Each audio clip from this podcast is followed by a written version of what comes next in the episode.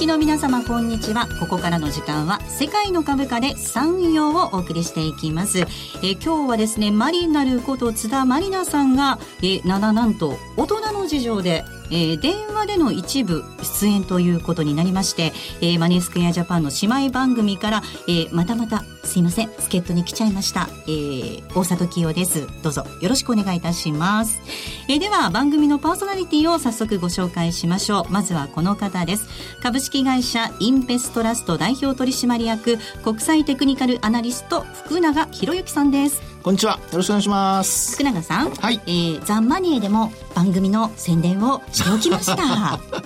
聞こえてましたよ。聞いておいてありがとうございます。もう名前言われるとビクッとしますからね。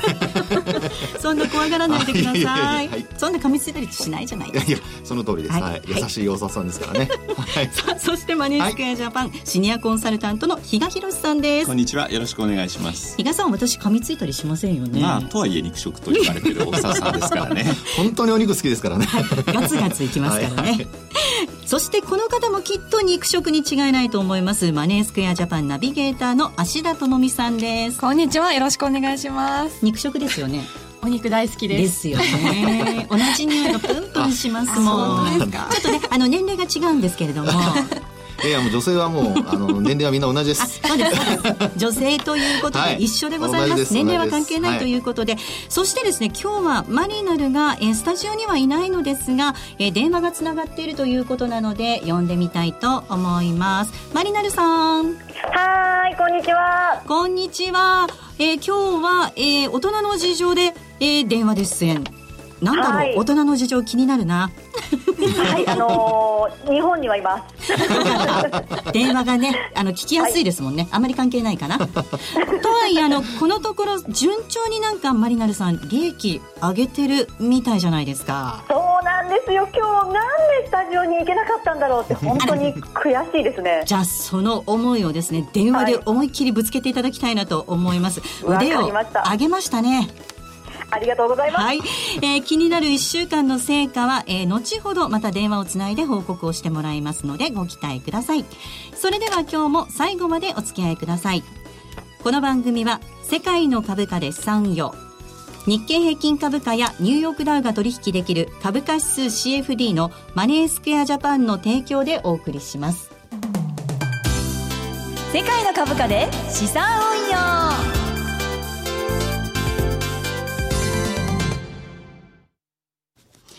それでは最初のコーナーに行きましょう。題して、マーケットの、み、か、たあ、違った。この間と違いましたね。ワンワンワンこの間叫んでましたけどね。はい、ちょっとね、この間、あの、反省したんです。私、ちょっと嬉しくて、はさぎ、はしゃぎすぎちゃったので、ちょっと静かに、しっとり行こうかなと。ああ、やっと大人のね、はい、えー、雰囲気を醸し出そうという、はい、夕方の番組であります。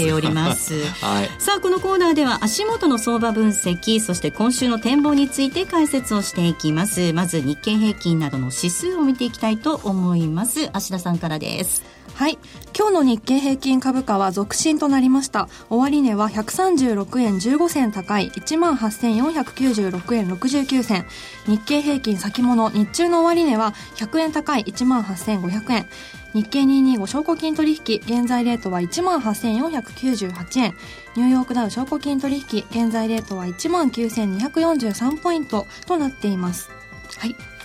えー、それでは続いてマーケットのポイントについて見ていきます比嘉さん今週はあのイタリアの国民投票からのからのスタートとなりましたねそうですねまたちょっと、えー、久方ぶりに欧州にちょっとスポットライトが当たるかなというふうに思ってたんですが、意外や意外。皆さん冷静だったかなと、ね、今回もまた反転早かったなと。い。う感じで、はい、実際まあ、えー、ちょっと前々からこれ言われてたことなんである程度まあマーケットは構えることができてたかなと。いうところもあるんですがもう一つはやっぱり明日 ECB 理事会ですね。ここです。あの、まあ、これまでもですねドラギさんはまあ、イタリア国債の購入の増額とかっていうのもちょっと匂わせてたというのもあってですね、まあ、そういう意味で大きくなんかすぐにどうこうなるという問題もないだろうと。さらにはまあドラギさん過去にですねユーロを守るために必要なあらゆる措置を取るということも発言してて、うんはい、まあ、ユーロ防衛に関しては並々ならぬえー、思いというのがあるでしょうから、えー、まあ、そういう部分がですね割と効いたかなと。で明日のまたその ECB 理事会という部分ではそのまあ延長はするでしょうという量的緩和の延長は国際会では延長はあるんだろうけどただ未来永劫続くわけじゃないという部分でのテーパリングも匂わすんじゃないかというところが、うん、まあ、今までだったらそれやめちゃうのというところで、はい、一旦また下を試すような動きになるのがちょっと雰囲気が変わってきたのかなと。そうなんですよね、えー、どちらかというとそれは正常化にへの道筋でしょ、はい、と。いうような感じで捉えてて、まあ、ユーロの買い戻し。さらには、まあえーと、とホームページに載ってるかと思うんですけどイタリア株一応今日あの持ってきたんですけどチャートすごい伸びてるんですね。だからまあそういう意味でまた明日の、えー、ECB 理事会の結果内容次第ではですね、はい、まあ、えー、一旦はこの問題っていうのは収束に向かうのかな、うん、ただ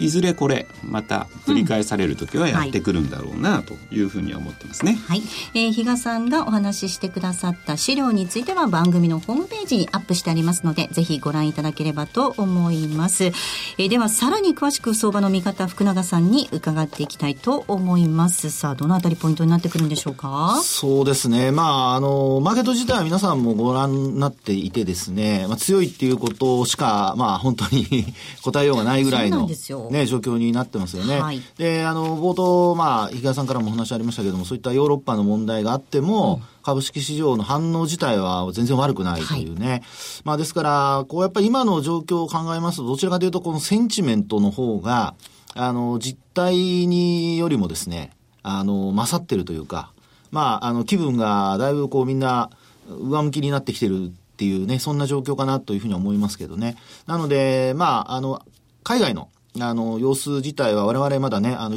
実際に行って見ることはできませんので、うん、まあ、そういう意味ではやっぱり株価の反応であるとか、ユーロの反応であるとか、通貨の反応であるとか、まあ、それを見るしかないんですけども、あの、反応を見る限り、決してその悪い反応にではなく、まあ、逆に言うと、あの、それこそ強い反応に変わってきてますから、まあ、そういうところを見ると、やはり、あの、こういうところでは、あの、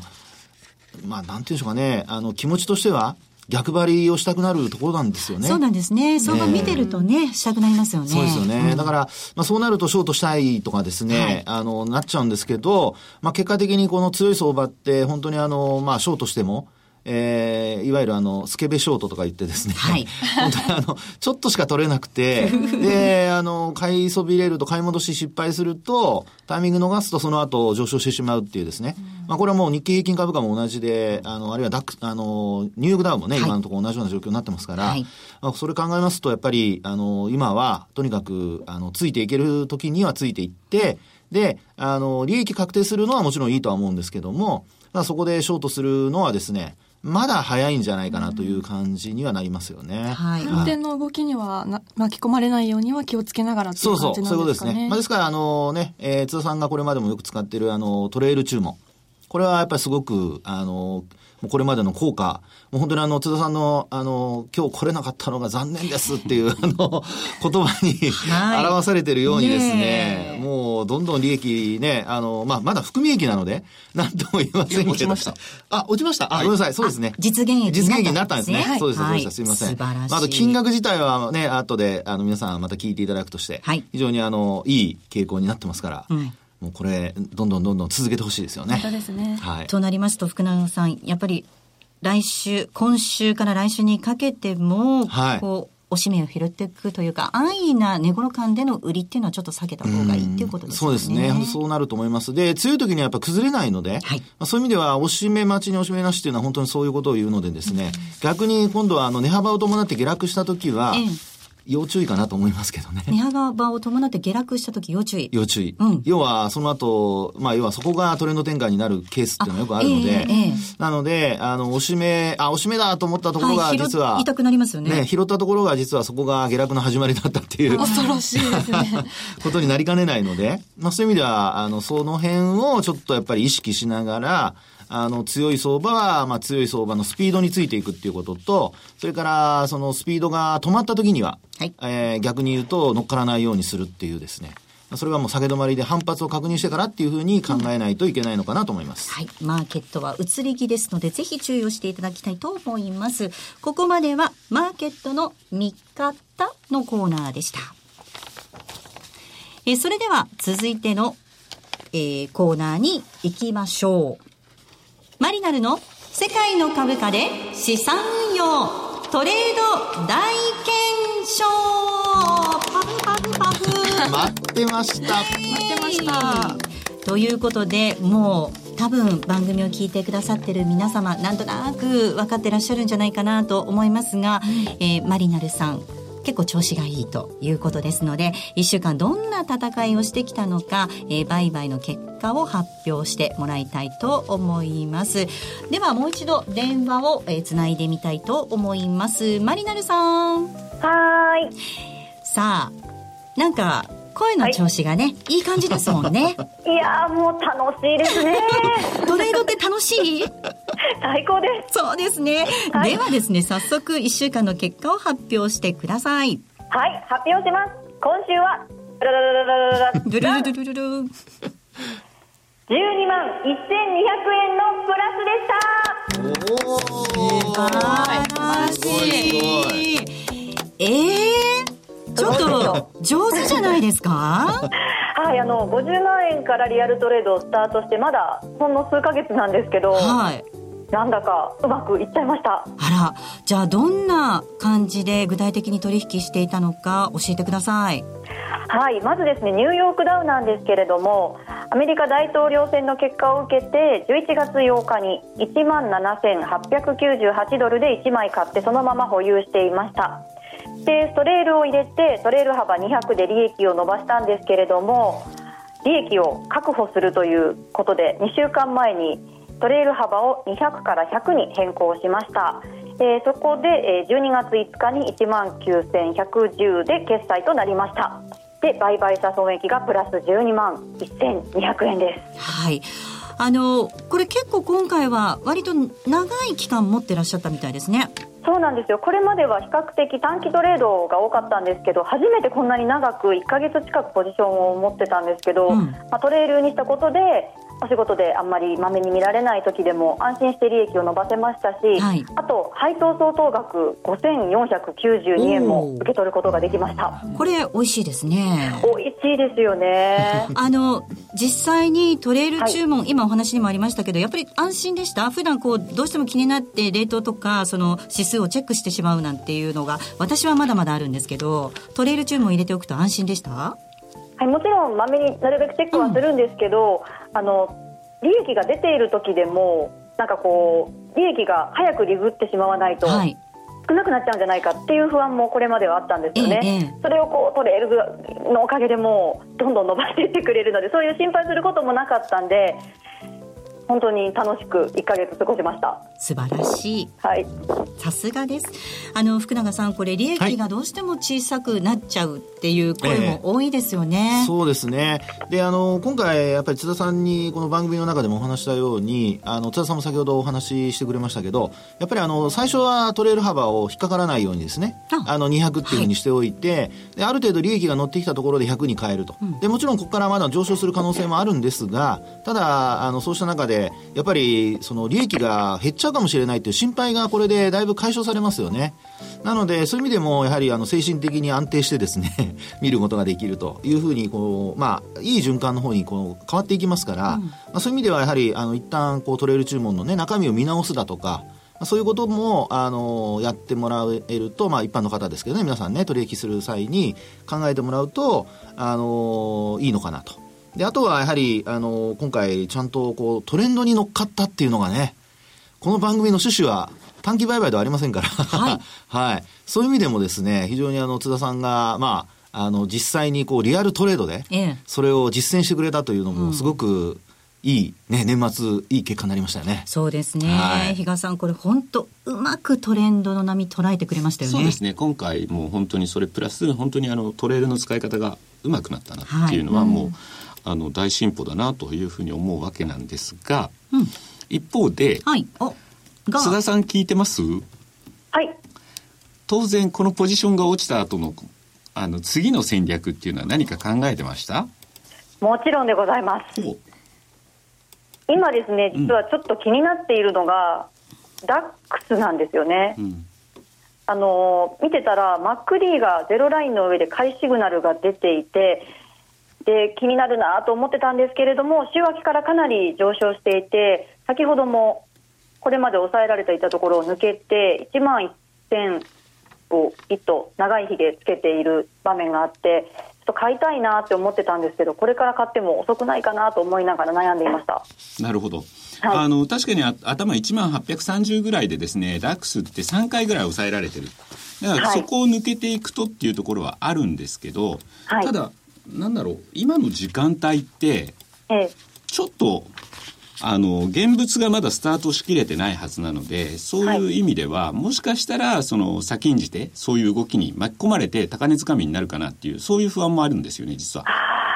ついさっき波に乗ろうとして乗らなくて本当に良かったなと思ってるところなんですけど。先走って乗ろうとしてたんですね。実はつい数分前に乗りかけたんですけどなるほど。やめときました。ちょっともう少しだからそこに関してはですね様子を見てもいいのかなという感じがしてて、はい、まあ MacD に関しては福永さんの方からご説明があるかと思うんですけどちょっと今日別の形でですね、例えばおしめを拾う一つのなんかこう目安じゃないんですけど、その参考になるかどうかちょっとわからないんですが、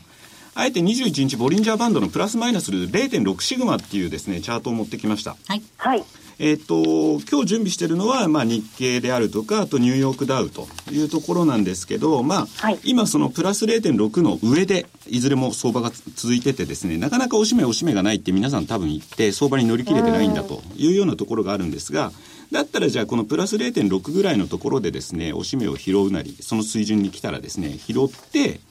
で、21日のあたりでですね、移動平均でストップを入れておく。はい、で、それがまた上に、あのー、思惑通りの動きになるんであれば、またそこはトレール、ストップをやめてトレールに切り替えていくとか、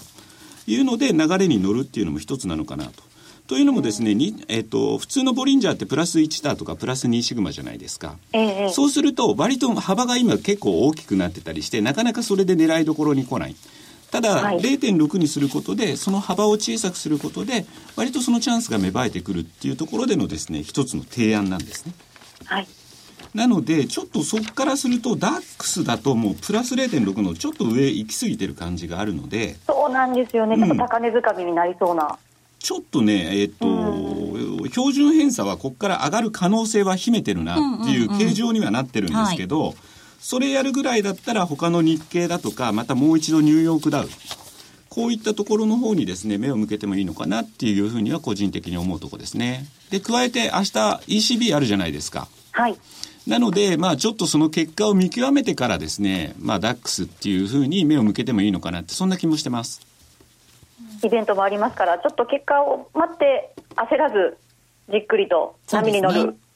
っていうのでもう一つの考え方としてあるかなっていうふうに思ってます。はい。さあ、そして福永さん、まあ、はい、マック D のお話をマリナルさんされていましたけれども、はいあの、MacD はですね、確かにあの、はい、トレンドと売買タイミングを教えてくれるテクニカル指標なんですよね。はい、で、あの、DAX の話で言いますと、あの、ゼロラインっていうのがそのトレンドの判断に使われるとこなんですけど、まあ、それよりも、まあ、上で、えー、クロスしたっていうことは、まあ、基本的にはその上昇トレンドの中で買いシグナルが出たっていう、そういう判断につながるんですよね。ただ、あのー、この CFD の場合は現物市場と違ってですね、あの、実際に、あの、比嘉さんもお話しされてましたけど、やっぱ取引がされてない中で、今動いてるってことになりますから、まあ、そういう中で、あの、まあ、値動きがあると、やっぱり、あの、実際の現物市場が始まったところで押し返されたりっていうことがあり得るので、まあ、そこはやはり、あの、注意が必要なのと、それからあとですね、あの、もし確認をするっていうことで考えるんであれば、まあ、やはり終値ベースで、これいつもあの、津田さんにお話しますけど、はい、あの、24時間取引じゃないですか。なので、あの、終値ベースできちんと、あの、まあ、これまでの高値を抜いて終えるっていうことですね。で、それが確認できれば、あの、基本的には現物でも抜いて、CFD でも抜いてってことになりますので、そこが、あの、一つ、その確認という意味での、あの、目安になるのかなというふうには思いますけどね。福永さん、これあの、昨日の時点でダックス見ると、はいあの直近の高値10月26なんですけど、はい、これを気配値で見ると抜いてないんですが、うん、出来値で見ると抜いてたりとかするんですよ、はい、でこれやっぱり出来値の方が大事じゃないですか実際に取引が成立しているので、ねはい、ね、これどういうふうに考えればいいんですか、ね？うん、あの今本当に芦田さんが指摘してくれましたように、まあ、やはりあの先ほどもその24時間で終値を確認するっていうのはまさにその出来値がねきちんと抜けてるかどうかっていうところがすごく重要なんですよねで、気配だけっていうのは、これどうしても、あの、スプレッドがありますからね。まあ、その部分で、あの、まあ、あこう、まあ、か、えー、形上というか見かけ上、抜けたように見える場合があったりするので、えー、ここはですね、あの、もう今、芦田さんが言ってくれましたように、基本的には、あの、きちんとできね、まあ、薬状ベースで抜いてるかどうか、まあ、そこをやっぱり確認するっていうことで、えー、津田さんの次の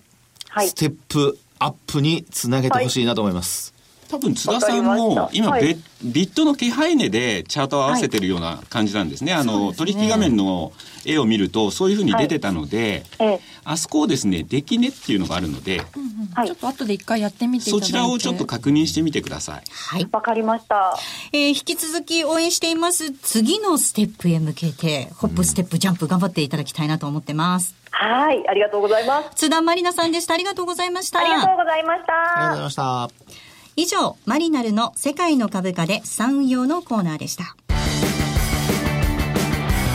M2J インフォメーション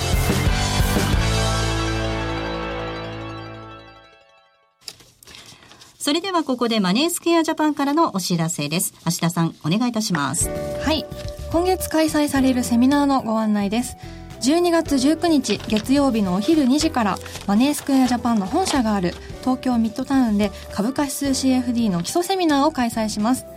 前半で商品の特徴やリスク管理について説明した後に後半は忙しい方でも手間なく運用できる特許取得のトラリピでどうやって利益を狙うのかなど盛りだくさんの内容を70分の講義でお話しします。はい。えこれ芦田さんが講師をされるんですか？そうなんですよ。あの先月までは FX の方のセミナーで講師を務めていたんですが、はい、今月からは CFD の基礎編のセミナーにも登壇しますのでリスナーの皆さんミッドタウンでお待ちしています、はい株価指、えー、株価指数 CFD を基礎から学びたい方にぴったりのセミナーですので、お取引をこれから始める方には特におすすめです。セミナーへの参加をご希望される方は、12月7日更新の番組ブログに、えー、マネースクエアジャパンで開催されるセミナーのカレンダーに飛ぶ URL がありますので、そちらをご覧ください。はい、12月19日に開催の株でも投資信託でもない株価指数で資産運用というタイトルの申し込みえー、ページから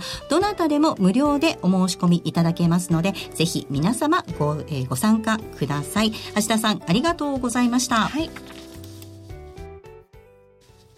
えー、それではここでお知らせですマネースクエアジャパンでは株価指数 CFD をお取引中の投資家の皆様によりお取引しやすい環境をご提供するため9月上旬からパソコン用取引ツールの動作環境に Windows 10 Mac を追加しました。その他にも現在実施中の M2J 株価指数スペシャルプロモーションでは日経225やニューヨークダウをはじめとした株価指数の基礎から実践までをレベル別に学べるセミナーの開催や最新の市況状況、売買に役立つ独自レポートの提供などを通して幅広い投資家の資産運用を多方面からサポートしています。詳しくは世界の株価で産業番組ウェブサイトにある M2J 株価指数スペシャルプロモーションのバナーから特設ページをご覧ください。当社の取扱い商品は投資元本以上の損失が生じる恐れがあります。契約締結前交付書面をよくご理解された上でお取引ください。金融商品取引業関東財務局長金賞第2797号株式会社マネースクエアジャパン。以上、M2J インフォのコーナーでした。世界の株価で資産運用それでは、前回好評だったこちらのコーナーです。福永博之のチャートリーディングはい。資産運用ってさんがおっしゃってました。はい、そうそうそう。ちょっとね、なんか自分の声って自分の、あの、聞いてる声と、あの、実際になんか録音されて聞く声と全然違いますよね。すごいわかりましたね。ちょっと照れくさいですよね。いや、誰の声か全然わかんない。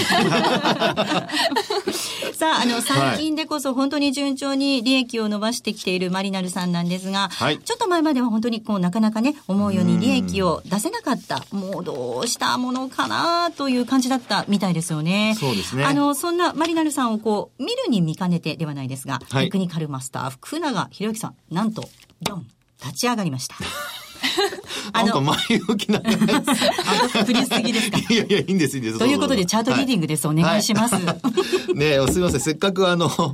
前振りしてくれたのになんか、あの、こう、潰すようなすごいなんかちょっと歌舞伎、歌舞伎みたいな感じでやっちゃ う、やっちゃうねちょっと、だいぶ振りかぶった感じでしたけどすみません。あのですね、えー、今日はそのチャートリーディングということで、あの話ではですね、あの、津田さんもちょっと興味を持ってくれている、その MacD の話なんですね。で、あと、あの、一つ、あの、先ほどのコーナーでちょっとお話できなかったので、あの、もう一つ、ローソク足の組み合わせも簡単にちょっとお話したいと思うんですが、まずは MacD のお話ですね。で、今日はですね、あの、チャート見られる方は、あの、日経平均株価と、それからと DAX の、冷やしの、あの、チャートで、で、あの、さっき、あの、比嘉さんがお話してくれたように、まあ、えー、M2J さんのツールであれば、できね。ね、そちらを、あの、表示していただいて、で、それでご覧いただくと。そうするとですね、あの、株価がこう上昇している日経平均株価の方の MacD と、それからあと移動平均線、MacD の移動平均線であるシグナル。この二つが結構クロスしそうになってるんですよね。で、一方で、あの、えクロスといっても下向きの今の日経平均の方はクロスしそうになってるところなんですけど、えー、一方で、あの、ダックス指数の方は今度は上向きにクロスしてるんですね、もうすでにね。うんうん、ですから、この違いをこれからまあ勉強のためにですね、ちょっと、あの、できれば毎日こうチェックしていただいて、で、それぞれクロスした後にどういうふうになるか。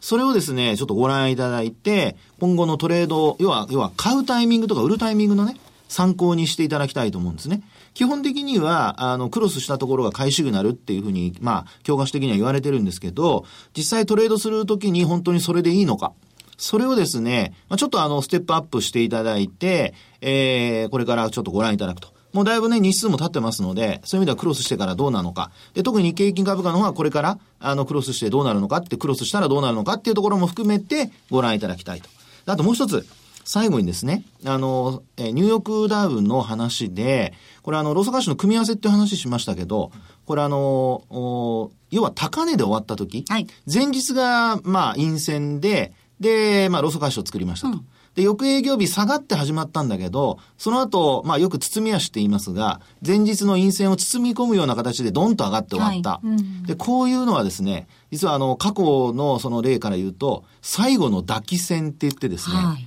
その翌営業日に下落して始まると、そこがトレンド転換になったりすることがあるんですね。で、今回ですね、あの CFD のこのニューヨークダウをご覧いただきますと、あのー、これ、日足はもう今日で崩れちゃったんですが、うん、週足が、実は今週ですね、前週のあの、要線を下回ったところから始まって、で、それで上の方に上がってきてるんですよ。なので今週末、もし高値で終わって、はい、月曜日下落して始まるようだとちょっと注意が必要かもしれないのでそのあたり要注目ということになります、はい、はい、ここまでは福永博之のチャートリーディングのコーナーお送りしました。さあお送りしてまいりました。世界の株価です産よ。あっという間にお別れのお時間となりました。来週はユーストリームの放送がありますのでお楽しみに。今日ここまでのお相手は福永博之とマネースクエアジャパン比嘉宏とマネースクエアジャパン芦田智美と大里清でした世界の株価です産業この番組は日経平均株価やニューヨークダウが取引できる株価指数 CFD のマネースクエアジャパンの提供でお送りしました。